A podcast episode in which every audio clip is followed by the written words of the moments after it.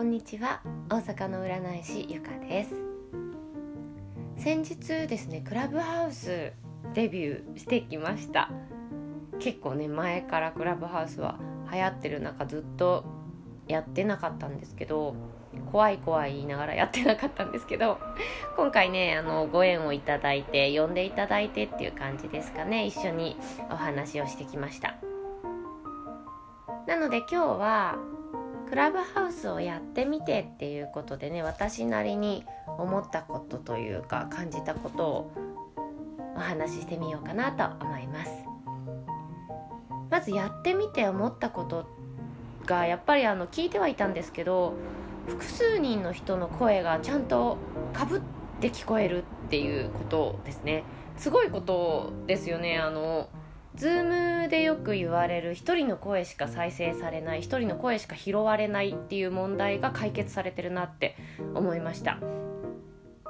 もちろんねあの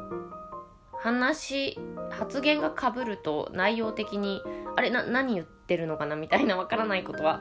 普通にありますけどそれでもこうかぶってることが分かる誰かが喋ってる他にっていうのが分かるっていうのはすごいことだなって思いました。あとねタイムラグがほぼないのはもう本当にストレスフリーですよね。特に Zoom だけじゃなくて Facebook などのライブ配信とかだとどうしても動画があるせいですかね。喋ってることとあと流れるののタイムラグが出てきたりするのでこれがないのもかなりのストレスフリーでしたね。あとこれは良し悪しだと思うんですけど聞いてる側も含めてコメントなどがつけられないっていうのがあるなって思いました。スタンド FM のライブ配信あとインスタのライブ配信とかでもですかね。だとリスナー側がコメントで反応することがねできるので喋ってる側はそのおかげでリスナーさんとコメン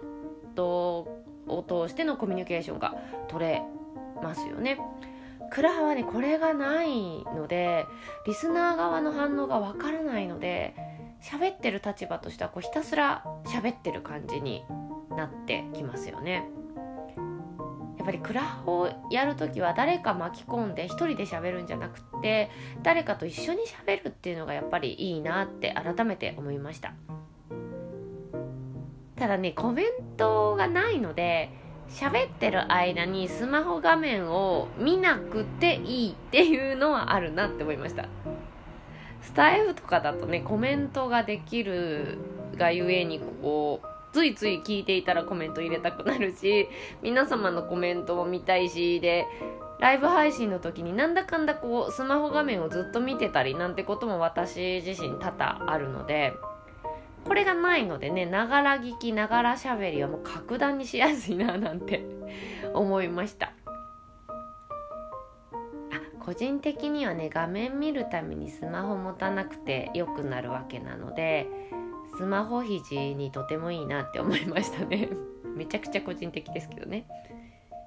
そんなこんなでクラブハウスをやってみた。いいとこ悪いとこですかね。私なりの感想でした。何かの参考になると幸いです。ではでは今回も聞いてくださってありがとうございました。じゃあね